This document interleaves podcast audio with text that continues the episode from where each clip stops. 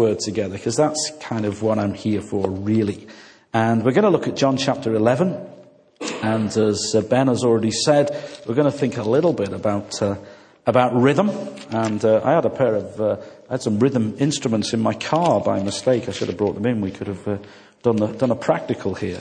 But uh, we're going to read together um, John's Gospel, chapter 11, and begin to read at verse 1. John chapter 11, verses 1 to 16.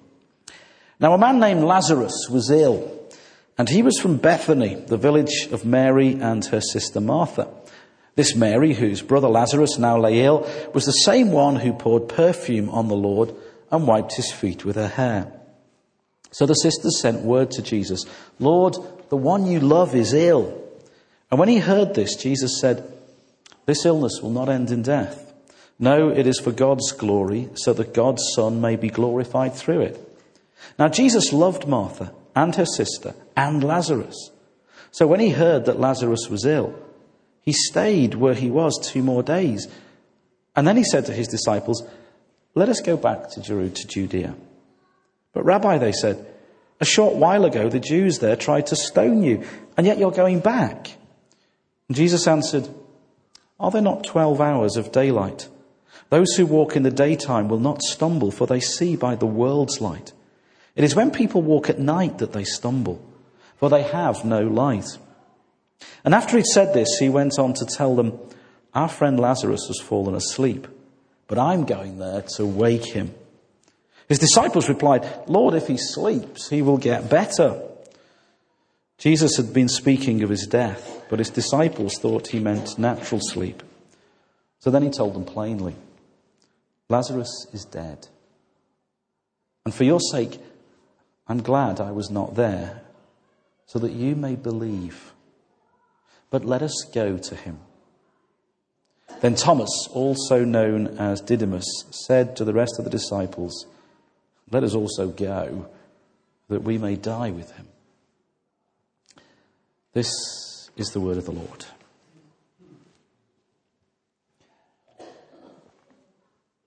A number of years ago, a friend of mine was speaking at the church where I was minister at the time, and he was talking about the impact that having children had had on his life. And he was saying that um, once his children came along, his whole routine, his whole way of, of, of doing things had been completely changed, and everything seemed to revolve around his kids. Now, this was a time when, in our own journey as a family, we were still a couple. We didn't have any children. Uh, Jan may even have been expecting Laura, but I, I was in that wonderful position of being a yet to be parent. And I was listening to Paul as he said this, and I remember distinctly thinking to myself, when we have kids, that isn't going to happen. Our kids are not going to take over our life like that. We're not going to spend all of our time focused. We're not going to organize our week around where our kids want taken and what they want and what they expect and where they are. And I look back at that wonderful naive state in which I was at that point. I look back as I was just leaving this morning to be told by my daughter, Dad, my internet access isn't working. You can't go out all day until it's sorted out. And then she said to me, Dad, I've just dropped my iPod in the washing up water, but we won't go into that. Have you ever tried drying an iPod without switching it on? Not good. But, um, but how, how, because, and, and, many of us who, who've had children or who've got children will know that reality that actually when they come into their, your life, they do very often are the people who organize so much of it. What you're doing, what you're not doing, where you're going, when you're going to be there, what you're going to eat, how you're going to eat it, all tends to be organized around your children. And maybe for all of us, it's not our children. But I suspect that there are those things in all of our lives that actually kind of set the, the milestones, if you like, or set the framework for what we do.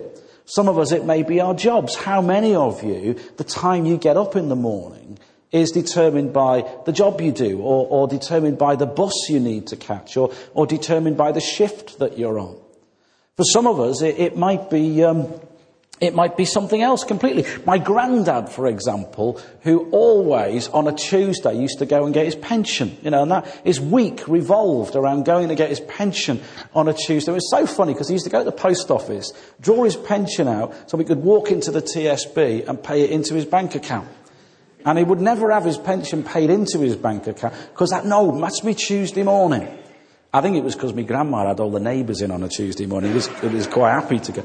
But, but we all have those things, don't we? Those things, either that set our days. You know, the, uh, some of the soaps. How many of us set our evening around the starting time or, or finishing time of Corrie or EastEnders or such like, or complain if there's a church meeting and we've got to set our video to make sure we don't miss that vital episode to find out whether Phil Mitchell is, is any nicer than he was this time last week or, or whatever it is we, we watch. And, um, but most of us, I suspect, most of us have those things that set the rhythm of our lives, that, that are the things that kind of, and we need those things to be fair. I can remember when I started life as a minister, as, a, as a proper minister in those days in a, in a church. And I can remember the first Monday morning, sitting in my study, Jan had gone to work, thinking, what am I supposed to do? I mean, it's great. You have your induction service and you do all the, uh, all the business on the Sunday and you take two services and you get up on Monday morning. And for me, having always worked in an office with structures and systems, to suddenly discover you had four days that you had to work out for yourself what you should be doing. And very quickly actually began to say, well, Wednesdays I'm always going to go to the local school and Tuesdays I'm, going to always pop into the pensioners drop in. And, and you begin to build that, that rhythm, that structure, because as human beings, we need that. It's part and parcel of how we tick and how we function as people. But I want to ask you a question. Think for a minute about the rhythm of your life. What is it that sets it? Is it the bus timetables? Is it the day the market's on? Is it the soaps? Is it your job? Is it getting your pension? What are the things that set the rhythm? Just stop for a minute and think about those things that set the rhythm of your life. Is it your children? Is it a parent, perhaps, who you need to look after? And then ask yourself this where does God fit in? Where does God set the rhythm of your life? Which bits of your life do you actually line up with God's will and with God's purpose? Because that's the question that I want us to kind of wrestle with a little bit this morning.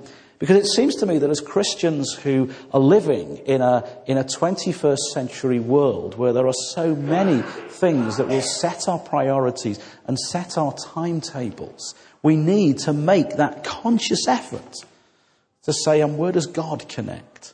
Where does God fit in with the rhythm of my life? I was amazed to discover, you know, that until the railways came in about 18 something or other, we didn't even have a single central timing system in the UK. Did you know that?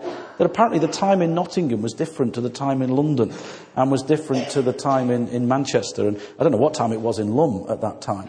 But, um, but actually, it's, it's a relatively recent thing. It's only about the last couple of hundred years that we've even lived by the fact that it is the same time in, in every, everybody's house in the UK. And it was all because of the railways, because you couldn't have a train arriving at four o'clock in Nottingham and then getting to London at half past three, because it's, it's a different time in London, which was what was happening. I mean, it, it sounds crazy to us, but you realise, of course, that years ago it took you three days. I mean, it took a week to get from London to London, wouldn't it? And apparently you used to go. Do you know, I, I only discovered this, that, that there was a, a, a protest movement against church music, high church music, that used to, and people used to organised Handel's Messiah concerts in London as a protest against high church music. And apparently, one of the most in your face groups of people that used to go to London was the East Lancashire Baptists. And this is, this is actually in, if you read the history of church music, in eight, 17 and 1800s, that's what you did. You practiced the Messiah and then went down to London to sing it in protest against the high church music and all the indulgences of the high church. Sounds great to me. I think we should uh, sort of that, that, that's the equivalent of, of, of, fighting for the marginalised, which has nothing to do with my sermon, but I just remembered it. But um, but in this society where now we do function, don't we? And I mean, again, talking about the internet, you, you have to even say which part of the world you're in now to know what time it is. Where does God fit in? In this society that's winding us up and wants us all to, to work in time directive and tachographs in lorries and everything else, where does God fit in? Where does God touch base with our lives? That's the question that I, I want us to ask. Because I, I, think one of the other things that concerns me is I sometimes travel around churches and, and, and you'll realize that part of my job very often is to help churches through some of the tricky stuff, some of the difficulties that inevitably come our way in church life. And uh, one of the things I've begun to sense, you know, is that a lot of, a lot of Christians, it seems to me, have got a sense of purpose for their lives that's very much centered around themselves and their own aspirations. It, let me try and explain that. It seems to me that, that we've, we've very much begun to present the gospel. You know, years ago, the gospel was all about your, your, your sins being forgiven, your debt being paid. You are a guilty, worthless, wretched sinner. And Jesus has paid the price. And you look at some of the hymns that we were singing in the early 20th century, it was all about that kind of stuff. That was the, the essence of the gospel. And I don't know if you've noticed, but an awful lot more of the way we proclaim the gospel today is about the life in all its fullness bit. You know, that, that Jesus will give you purpose, that Jesus will give you meaning, that Jesus will change your life, that Jesus is awesome. That's one of the, you know, whenever you ever go to a young people's gathering, it's always about how awesome God is. Actually, that's the, the secret. If you ever have to speak to young people, is just get an ordinary sermon and put the word awesome into every other sentence and it, will go down a storm. And, um, but that, that's, and I just wonder if in, and that's right, and there's nothing wrong with that because Jesus said, I come that you may have life in all its fullness. But I kind of sometimes think that, that a lot of us, particularly in the society we live today, where we're constantly told, you know, it's all about me. It's all about making sure that I get fulfilled and I, I get all the things I want and, and I, I, I am lacking nothing. That, that in that journey for self-realization, in that journey for all the things I want, church can be quite an attractive option. I mean, church is all right, isn't it, really, if you think about it? Particularly if you've got family. You know, it means that your kids have got other kids of their own age and the space, and if you need a birthday party, you always borrow the church hall. You know, going to church is all right. But it, it kind of worries me that if the only reason we're part of God's family is because it's serving our purposes, then we're going to become very disaffected and very upset and fall out a lot when church doesn't serve our purposes. And I think again we have to come back to basics a little bit and say, am I a Christian because it suits me? Am I trying to live out my life's purpose and, and see the church as something that helps me do that? Or am I committed to living out God's purpose? Is actually what we are as church not something that serves my ends, but it's the means through which I serve God's ends? Now that may sound like a very subtle difference, but I think it's a very significant difference, and it brings us back to this question where does God set the rhythm? Where does God touch the points of our lives. Yeah, I, um, one of the ways in which I, I, try and make sense of that is uh, one of my strange foibles is I love boiled celery. Don't ask me why, but I love boiled celery. And I know I'm in a very rare group of people in, in respect of this. And it's interesting that whenever I have boiled celery, people always say to me, Are you trying to lose weight? And I say, No, I just like boiled celery. And, um, you know, nobody likes boiled celery. Well, I, and, and that, that's the kind of what I mean. You know, the, there are loads of people in our world who eat celery. But most of us eat it as a kind of way of keeping our jaw occupied because we'd really like some chocolate. But we know that it's better for us to eat celery. I mean, how many people, if you're honest, eat celery not because you like it, but because you know it's, it's better than a, a Mars bar or whatever, or it's a great way of stopping that nervous I can see lots of people nodding, so I'm not going to ask you to put your hands up. Can you see the difference? I am one of that rare breed that eats celery because I actually like it, because it's part of my system. It, it's what, what makes me feel. Other people are eating it because it's good for them. I don't really, if it wasn't good for me, I wouldn't do this. If it wasn't serving the purpose I wanted to, I wouldn't. We like that with church sometimes. I do it because I expect it to deliver the goods for me. And it seems to me that so much of what Jesus talks about when he says, Come and follow me and take up your cross, is about saying, Just do it. Just do it because you know it's, it's what it's about. And the Baptist Union at the moment is talking about us being called to be missionary disciples. And we're trying to work out what that means. But I think one of the things it means is about being a people whose rhythm is set by God. Being a people whose lives are ticking to God's beat.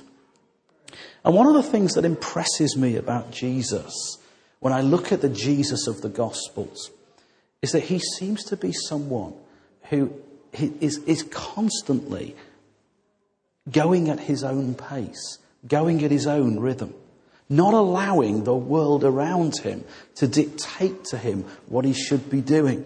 You know, you, you, see this, this episode in the gospel where there's this crazy crowd who are making massive demands and asking questions and, and wanting things done and wanting things sorted out. And then the gospel writer tells us, and there's Jesus in the middle of it playing with a stick in the sand.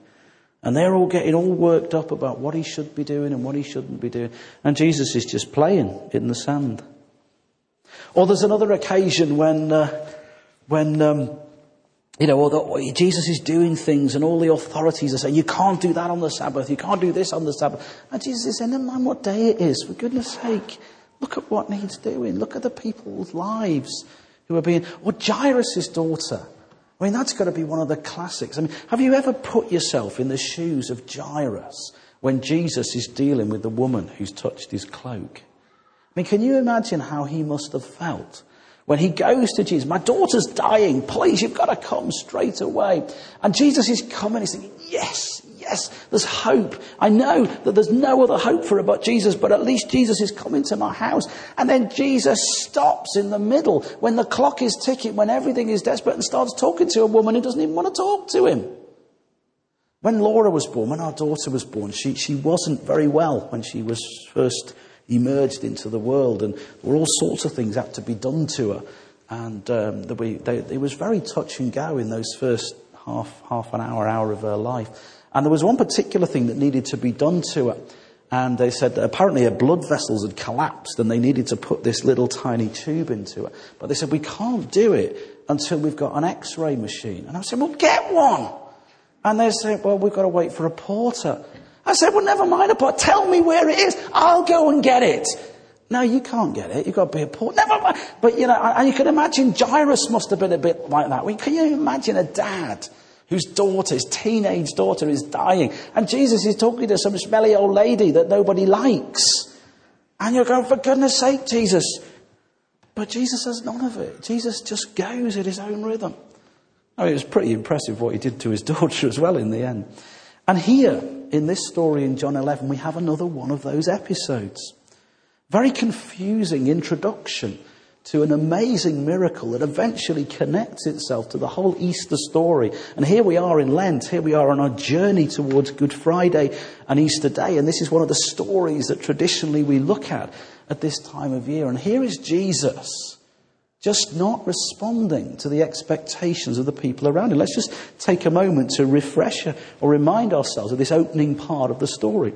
Jesus' friend, his close friend, Lazarus, is, di- is dying. His two sisters send a message to Jesus. So someone has come with great urgency, run halfway across Judea. I mean, you didn't exactly pick up the phone in those days and come to Jesus and said, Jesus, you've got to come straight away. I'm busy. What? Got, you've got to come now. All the, all the expect, look at, just stop for a minute and look at those different expectations. First of all, there's the emotional pressure. We're told by the writer of the, of the gospel that Jesus loved Lazarus. He loved Martha. He loved Mary. Surely you would drop everything and come because you love these people. How can you love them if you don't do that? And then there's what I've called the situational pressure. I mean, imagine the poor bloke who ran to tell Jesus. He arrived barely able to breathe, having run halfway between Bacup and, Rossen, and, and Rawtenstall and back again three times. For Jesus say, oh, I won't bother coming yet. He might as well have walked, saved himself the effort. All the, well, my mum used to have a sign on her office door when she worked in school, you know, lack of foresight on your part does not involve a crisis on mine. And um, I think Jesus was kind of saying that, well, not quite lack of foresight, but, um, you know, surely, surely you would come because it's such an urgent thing. And then there's the political pressure, the other side of the story, that the conflicting pressures on Jesus here. Because, um, because his disciples are saying, look, you can't go. You can't go to Judea. Look at what the Jews, they're waiting with stones in their hands to put you to death. You can't go, Jesus. So you've got Mary and Martha going, please, you've got to come now. And his disciples are going, no, don't go there. And then eventually Thomas, this devastating, talk about faint praise. You know, we better go with him so we can die too. I mean, that oh, great supporter there, eh? You know, that person at the church, I mean, oh, I'm in favour, but ooh, it's a mistake. Of course, you never have that at Lumb, I've forgotten your lovely church. But um, all of that stuff going and all of those different pressures. And I love the way Jesus responds. It's brilliant if you think about it. If Jesus had gone straight away, you'd be saying, well, that's Jesus, isn't he? He just rushes around, just, just knee jerk reaction. If Jesus hadn't gone at all, you'd say, well, Jesus doesn't care. Jesus is a coward. Jesus waits. And it strikes me, and I know there's all sorts of theological stuff that people read into these three days of waiting and how that's a sign of Jesus being in the tomb and everything else. But I think one of the reasons Jesus waited was because Jesus did things at his own rhythm. Jesus did things at his pace, in his time, because he knew what his purpose and what his mission was. And he says it so often in John's Gospel My time has not yet come. Time has not yet come. Just wait. The time will come. The rhythm, the rhythm, the rhythm of Jesus. And I think there's something in that because many of us could look at that story and say, Yes, I know what it feels like to be where Jesus is. I know what it feels like for the emotional pressures of those I love to be saying to me, why aren't you here? Why can't you do this? Why can't you do that? And the, the immediate needs, perhaps of the job I do or my responsibilities in church are saying, I can't be with you. I need to do this. I need to do that. And, and my own physical well-being saying, well, actually, if, if you don't stop doing all of this stuff, you're not going to be around to do any of it. Although many of us will know, we call it work-life balance in, in our world today. And I think for those of us who are Christians, that's work-life church balance very often. Very many of us, I suspect, can identify with that moment when Jesus is confronted with all of those conflicting pressures.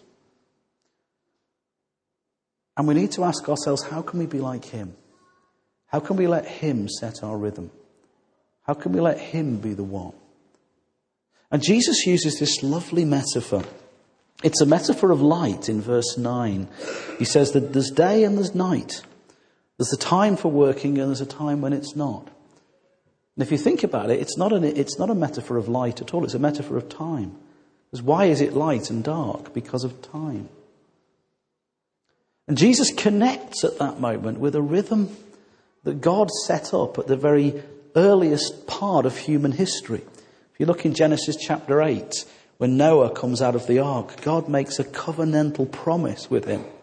And part of that promise is that the seasons and day and night will never follow. And Jesus, just in this little verse, reconnects with that whole rhythm of God.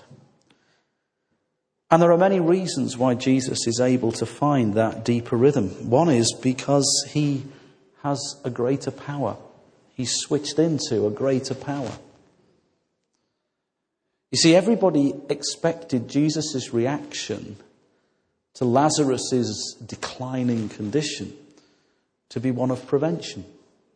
That's what we want. That's what we want you to do, Jesus. We want you to stop him from dying. And isn't that what people kept whispering into? Isn't that what the disciples were saying about Calvary and Jerusalem and the cross? Avoid it. Avoid it. Don't go there. Don't get into that. But Jesus says, listen, I, I, I don't want to show the world that I can avoid death. I want to show the world that I can defeat it. I can conquer it. I can rule supreme even over death.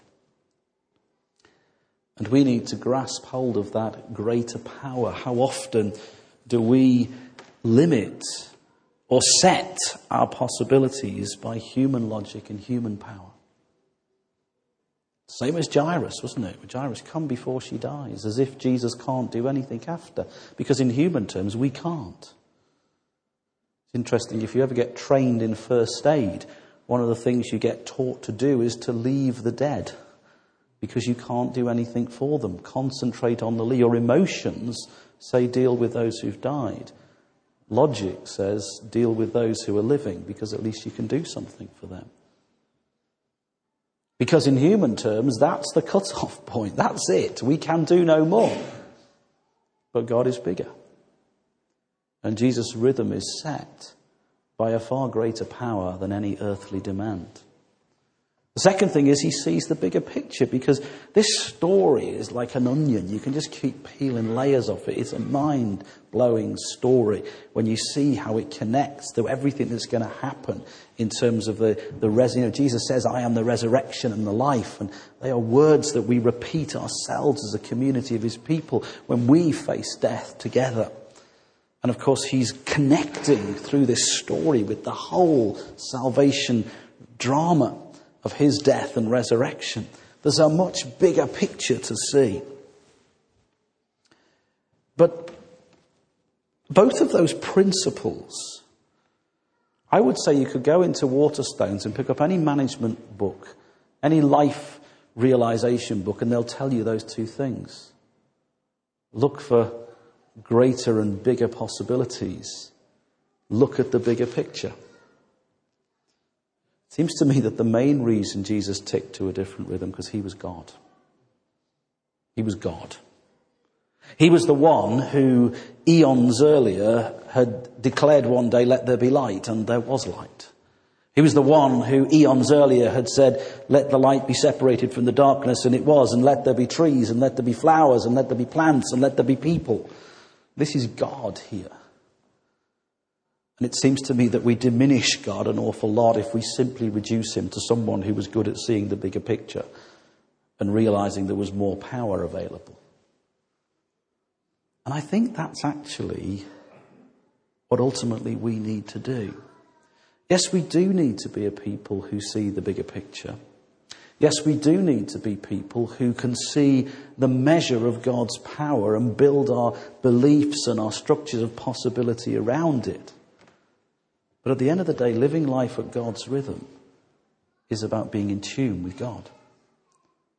It's about allowing Him and trusting Him to set the pace, to set our priorities. Not because He can show us how or why, but because He's God. Because He's our Creator. Because He's our Sustainer. Because He's our Saviour because he's our Redeemer, because he is the one who eventually will become the outcome and the focal point and the consummation of human history. He's a God who doesn't need to explain himself to us, though in his grace he often does. And I think as we stand back and look at Jesus in this story, this is no great, profound message I bring you today. I'm sorry if you wanted something deeper or more involved, but I think the message is simply this just tune in to this God.